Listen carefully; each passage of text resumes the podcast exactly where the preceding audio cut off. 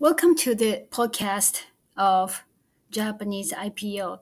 Here, you will find out a Japanese company that you never heard of, but in my humble opinion, you should have them on your radar because they are growing despite you know this very challenging environment and i believe their growth will continue today's stock is nippon avionics japanese ticker number 6946 given around 1960 but their you know, their financial have been suffering. Uh, they used to be owned by nec nippon electronic corporation and hughes aircraft. But uh, in 2019 uh, they were sold to the private equity company uh, which is known to turn around sort of suffering company companies. Maybe thanks to them or thanks to a new uh, president, Mr. Takeshita, the company have just recorded increasing operating, profits and their operating margin was uh, historical high uh, for the fiscal year just ended in March of this year, 2022. But that wasn't the only reason that I thought that you know I would like to introduce you to Nippon Avionics because their 60% of their sales sales is from defense spending. Or I should say, their sales is to uh, Japanese, you know, uh, the self-defense force. So now you think is the good time to take a look at defense-related stocks.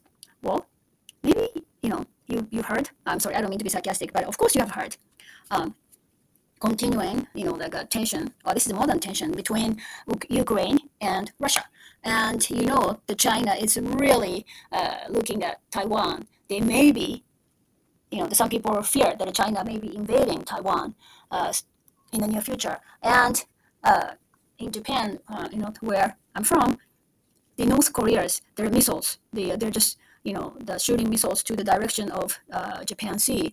Uh, they have done so 28 times this year it's only the half of year, you know, it's just ending, but 28, which is a historical high number. So in Japan, the uh, Prime Minister Kishida is proposing that Japan should increase its defense spending from the current 1% of GDP to 2%, which is actually a high number. And in Japan, uh, there is the uh, constitution, like, uh, like it's sort of prohibiting the spending, you know, the having a defense group because remember, Japan lost World War II or second Second World War, and Japan is not allowed to keep the military, which is designed to attack. It can only defend the country. But anyway, uh, I'm not here to talk about uh, defense posture of uh, Japan. But anyway, uh, regardless, I think it's you know the you know, you know the the Japanese folks sort of sentiment is not to reduce defense spending. Instead, some people are really raising their voices saying we should be able to defend our own country, i.e., you know, to strengthen our defense mechanism. So I thought that maybe, and then when you look at the stock chart, you can tell uh, the stock is actually you know in a, in a grow, uh, gradual uh, strengthening trend. In, in the recent weeks, uh, it came down along with general markets. But uh, when the market sort of recover, I think the, this stock, stock should you know uh, go along and then take an upper move. Now, so they, what they do is kind of so 60% is they, you know to the defense self-defense forces. Uh, their strength lies in command and control systems and also display systems. And then uh, 40% of their sales is from electronic equipment. Uh, so this is kind of general term. Exactly what they do is welding. You know, they put uh, two pieces of either plastic or metal together, and then their uh, their strength is they can provide four different uh, welding system. So this, you know, uh, the company is welding one-stop shop. So they can do the laser welder. you know, so the laser welder can sort of you know the, put pieces together in a very narrow area without touching other parts and also they, they have the heat post-heat uh, welder. So uh, it seems like this precise heating can make uh, the result of welding very even, smooth. And then resistance welder. This is the welder uh, they use the power and this you know the electricity welding allows efficient welding of metals. And then uh, the fourth uh, welding equipment is ultrasonic.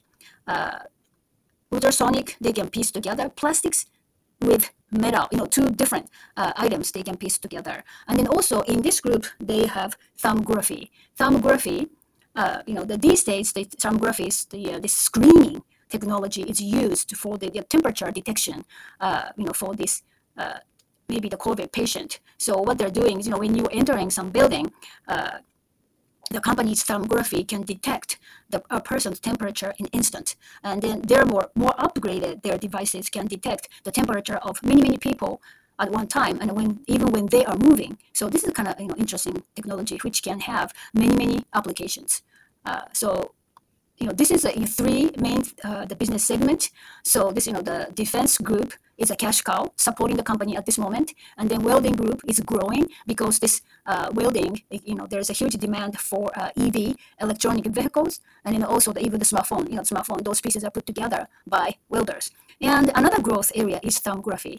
Uh, the company is thinking the screening of diseases have a huge uh, potential, especially for when you're shifting toward uh, digitization of medicine. So, um, like I said, the company has just have very uh, two growth, two years uh, growth of operating margin, and even given that, the valuation is very reasonable because uh, the price to earning is uh, less than six. Six.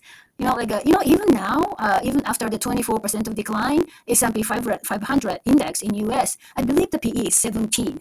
So now you can see how you know, reasonably priced this Nippon Avionics is. So so that's the stock for today, and I hope you enjoy uh, this podcast. Um, and please visit uh, JapaneseIPO.com where you can see more detailed write-ups, and you have you know you can see many graphs which can describe uh, growth potential of the company. Again, thank you so much, and I, I will see you in a week.